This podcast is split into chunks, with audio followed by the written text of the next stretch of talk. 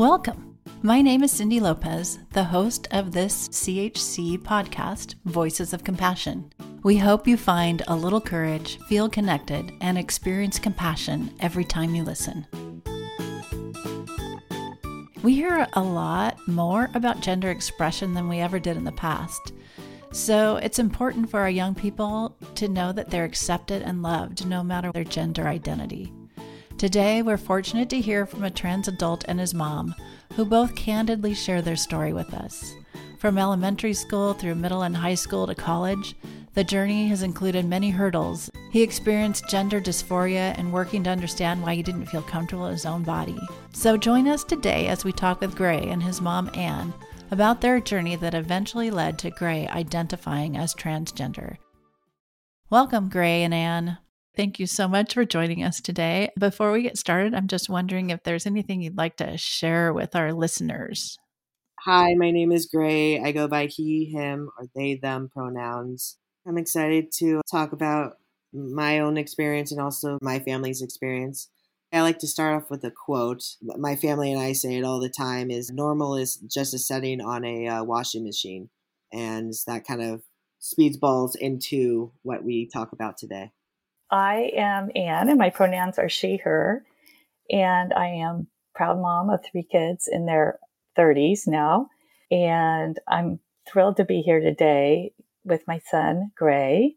We have had such an amazing journey together. I constantly learn from him, and I can't wait to share our experience with you. So thank you as we think about the trans experience, I did a little reading myself. And according to Mental Health in America, about 4.5% of the US population identifies as lesbian, gay, or bisexual.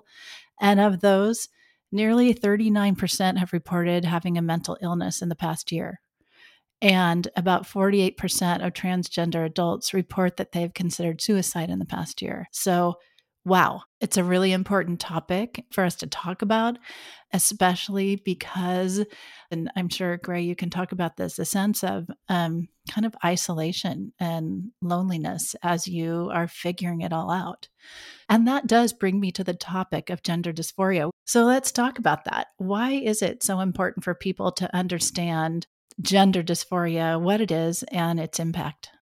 Yeah, so starting with like a simple definition of gender dysphoria is the sense of unease that a person may have because of a mismatch between their biological sex and their gender identity. To put that more simply, biological sex and gender identity are two different things. Biological sex is your chromosomes, and your gender identity is more of what you express. So for me as a trans man, I was born as a female, but I more identify as a man, more masculine, kind of all through my life. And it's really important for people to know those terms and to kind of seek them out because there's just many, many stories in which people didn't come out until they were adults or people came out and unfortunately took their lives because they were not accepted through their parents and felt they could never be accepted. And I think what happens is gender dysphoria and the topic of gender is so unknown and not talked about enough that it leads to a lot of ignorance and misunderstandings and it's just so important to have that conversation or to know what the signs of what gender dysphoria is because it could really save a life. Transitioning is life changing, it's important, it's valid, and it's here to stay, and it's not a phase. It's not just going to be in the media for a while, it has been here for a long time. And now we have finally, as a society, kind of opened up the conversation a little bit more. So it's really good to keep that conversation going. Yeah, great. Thank you so much for sharing your thoughts and your experience. And that gender dysphoria piece ties back to that data that I shared that almost half of transgender adults report they've considered suicide in the past year. I would just add that specifically the way I experienced Gray's gender dysphoria was almost an inability because he was so depressed and anxious and hopeless everything else in his life fell by the wayside because this consumed him. So whether it was and Gray, I hope it's okay if I say this, but coming into my room at night crying or spending late nights on the internet trying to find support through forums, it was devastating to watch. And as a parent, you know, we try to help problem solve when our children are in crisis. And this was something that I just, I couldn't fix. So when Gray finally decided to transition and was able to put a name to what he was feeling. It was almost a relief because I thought, here's something that we can work with. Here's something meaty that we can make an action plan about. So that would be my summary of a, really difficult time as a parent watching my child suffer so much and so profoundly.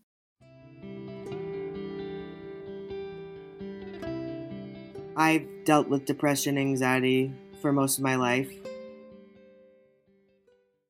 once I hit puberty, it kind of all went downhill, to put it a little bit more casually. And it definitely, the gender dysphoria did trigger the anxiety and depression. But once I knew what the term was transgender or gender identity, non binary, it really, really helped because it's like, okay, now my feelings are valid and what I'm going through is something that a lot of people go through. It definitely helped with the isolation. You said that was isolating. Oh yeah, it's hard because as a society, you know, you're you're led to believe you're born this way and you will always be this gender, this sex, this expression. And when you start to think like, wow, I really identify with masculine things. I really believe that I am a man inside. You know, what is wrong with me? it's really isolating and it's really self-deprecating and i think that's why it leads to so many mental illnesses and depression and anxiety because it's that pressure that you put on yourself and also societal pressure yeah just like okay something might be wrong why am i feeling this way what was it like for each of you when you first became aware of what was going on gray came out as gay first when he was about 19 and that was not entirely surprising to me given his hobbies and personality and clothing choices. we fought a lot about basketball shorts. Um, we did. What concerned me was that he did not seem as relieved or freed as I might have expected. A few years prior, I had read Andrew Solomon's book, Far from the Tree, which became one of the most influential books of my life. And I began thinking that Gray might be transgender. I even picked the name Gray for him in my mind as it was a shortened version of his birth name, Grace. I don't think I ever said anything, but that is what he ended up naming himself. And I just felt like this was his God given path. This was the fullest expression of his humanity. So Gray was not one of those people as a young child who profoundly displayed gender dysphoria at an early age. We did have a few signals. Gray, I didn't know if you wanted to talk about them because some of them are pretty cute. So I had a doll named Erica, and uh, one day I uh, cut off all their hair, the doll's hair, and Erica became Eric. And I think that was like one weird unconscious thing that I did that I wish I could have cut off my hair or present male. Um, I used to just steal all my dad's shirts and my sister's workout shirts also. And that was what I was most comfortable in. And many, many trans folks are uncomfortable in their body and know when they're very young. And I just didn't know how to explain it, how to explain what transgender was when we did talk about the LGBT community, I was fortunate enough to have parents that weren't, you know, bad mouthing it or weren't saying, "Oh, that's a lifestyle you don't want to, you know, go there." I was fortunate for that. But once I started hitting puberty, I was still just so unknown of my body and I just didn't know how to feel with it. I was kind of numb and angry and kind of confused. And I knew it wasn't stopping, you know, like I knew going bra shopping. I kind of felt more mad about it that I had to do it than like excited that, you know, like, oh, I'm growing up. CHC's Voices of Compassion podcast is made possible by the generosity of people like you. To learn more about supporting CHC, go to chconline.org/donate. Also, make sure to follow us on social media for more inspiring and educational content from CHC. Can you talk about other ways that you've expressed your gender identity as you were growing up? I remember when I was a kid, I hung out with the neighbors and I always wanted to skateboard with them. We had like a big skateboarding razor scooter kind of group and we just play on the street. And I would only really want to do more masculine activities or what society thinks masculine activities are like skateboarding, playing Star Wars, or like lightsabers, swords. I always kind of gravitated towards playing with guys, playing with my guy classmates or my guy neighbors. At recess, I was like one of the only girls that would play flag football. And I just felt more comfortable playing those things. Growing up in elementary school was fine, and more went into a problem when I went to middle school when people think about their gender. And in sixth grade, I remember there was my like first middle school dance, and all I wanted to do was wear basketball shorts and uh, and a t-shirt, and that's what I did, and that's what I felt more comfortable in. I would say around the house, Gray always had a cape on. Mm. He was always the Superman. And a cape translated loosely to a towel with a rubber band around his neck. and um, for me, it really didn't show up until later on. The clothing was really predictive, I think, and the relationships with males, you know, predilection for wanting to connect with other males. And kind of a gutsiness in sports too. Gray's a beautiful skier and a golfer, and he just seemed to have really good fine motor skills, gross motor skills. So when I was growing up, I lived in a lot of imagination land trying to live out of the reality of my own gender. I would be like a spy or a ruler or anything. And I was looking back and I remember I was like, I think subconsciously I was mostly male characters or the characters weren't any gender. It wasn't anything gender specific, or maybe it was. And I think that was a big sign. It was just me being me. It was just me letting me be comfortable of what I wanted to express.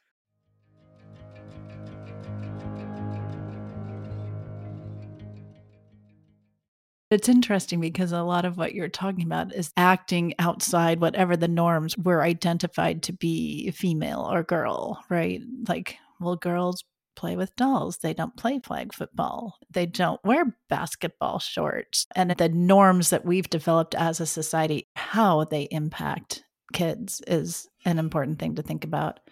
Gray, you chose to have surgery and you've talked about how that was a game changer for you. Can you talk about what that was like and why it was so life changing for you?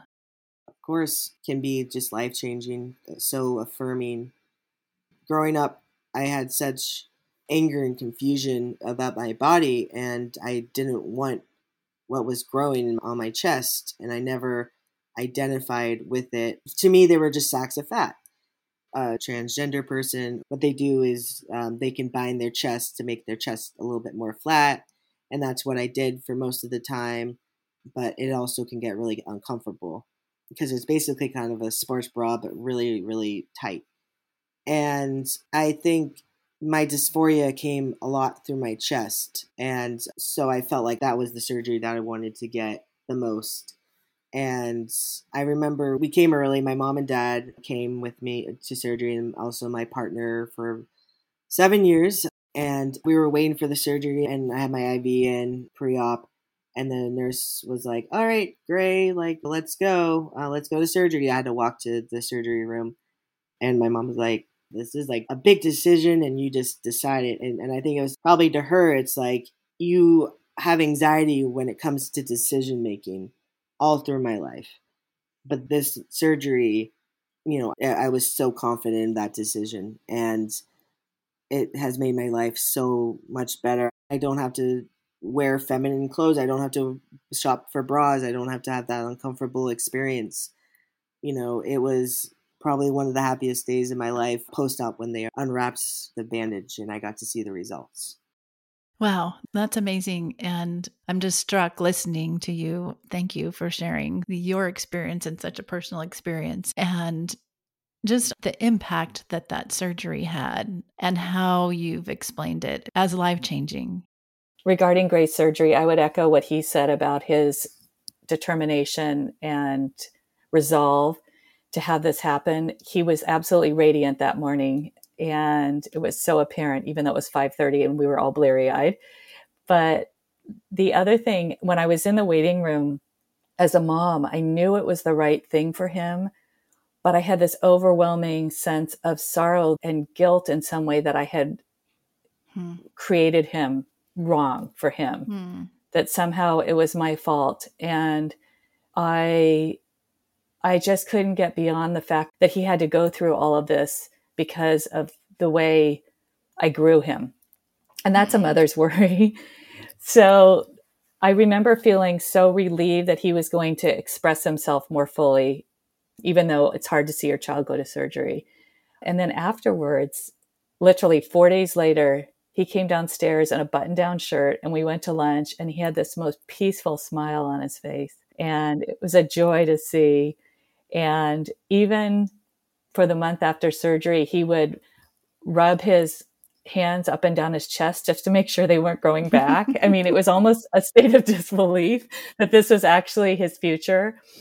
And as a parent, I was very concerned about his safety in restrooms and bars and in town. Mm. And I felt like after the surgery, I felt like he could be in the world safely, more safely, because he could pass. Yeah. That was really important to me, obviously, as a parent. Yeah. And I'm wondering what advice would you have for parents who might be in a similar situation or just might be wondering? I think what really helped me, first of all, is reading as much as I could. And what was very helpful to me was connecting with other parents with transgender teens who were transitioning or had transitioned because they were very supportive and knowledgeable. And I felt like I was building a bit of a community. So that was really helpful. Also, I feel like just seeing Gray lift a little bit in his attitude and his sense of hope for the future just kept spurring me on to advance the cause. So at CHC, we are looking at mental health issues kind of across the board with children, teens, and young adults. And so this is a mental health issue in the sense, and we go back to thinking about gender dysphoria and the isolation that comes from kind of questioning yourself. And Gray, you express that questioning yourself and that mental health piece is a big piece. And so as we think about gender identity, and the mental health piece is a big piece of that. We want people to feel accepted and loved. To piggyback on that, if a child comes to you or talks about the LGBT community, transgender person, or a gay person, or whatever they identify, it's really important for parents to not talk negatively about this type of community because I have a couple of friends that I've talked about growing up you know, if something came on TV, the parents would say something negative, and that really like stunted their growing up, their journey to gender identity. So it's really important to talk about, I would say, alternative lifestyle. Talk to your kids. Like, there's more ways to be partners with someone or to have a relationship with someone and to talk to them in more of in a positive light. It can really, really help a child through their gender expression or sexuality expression. I want people to know that there's love and community and mm-hmm. that there's mm-hmm. hope and that there's a future for transgender youth and people of all ages. I know a lot of transgender youth do not have support from their families, their parents, and their siblings. So my heart goes out to them. In our case, the family was fantastic. Gray's dad is a very accepting person with a big heart. He was on board every step of the way. Uh, he proudly invites Gray to tailgates into his men's club. Mm-hmm. Um, Gray's brother and sister were really supportive and they sought to educate themselves. They were also very protective of Gray. Gray is the compassionate heart of our family. And uh, Gray, you're the most kind, patient, and wise young man, and we just value you so much in the family. We would do anything to nurture you and help you realize your full potential. One time, Gray had been bullied at a family event by his young cousins. And I'm going to use Gray's pronouns now, which is they, them. They were just shaking. I looked over at my other son, Michael, who was texting. I was irritated and asked him what he was up to. And he said, Mom, I'm writing my friend who's gay to see what the right thing to say to Gray is right now. Later, he went on to invite Gray to be the best man at his wedding when he married. And my daughter Kelly recently invited Gray to Los Angeles to visit with her. She and one of her friends who is bi took Gray out to a night on a town at a gay bar to meet some friends. Gray called me the next day and said, Mom, that was one of the best nights. Everyone was so friendly. I could have stayed for hours. Usually parties are work for me, but it was so easy with that group. My daughter really gave Gray a gift that night. I don't think that we as cis people have any idea how isolating it is to feel other. Hmm. So I just want to say that I guess for me, this journey was one of love and humanity and helping Gray realize his full potential as a human being, but also helping our family to grow in compassion and empathy for all the people around us. Mm-hmm. So Gray has taught us that. Wow. Thank you. Thank you both for being with us today and for sharing your story. And it's so important for people to just realize that, you know, we are all different and different is good. And that love and compassion trumps everything else. To our listeners, thank you for joining us, and we hope you'll join us again. Visit us online at podcast.chconline.org. Make sure to subscribe to Voices of Compassion so you never miss an episode, and we'd love it if you'd leave us a rating and review. Have a question? Send us an email or voice memo at podcasts at chconline.org. We're here for you when you need us.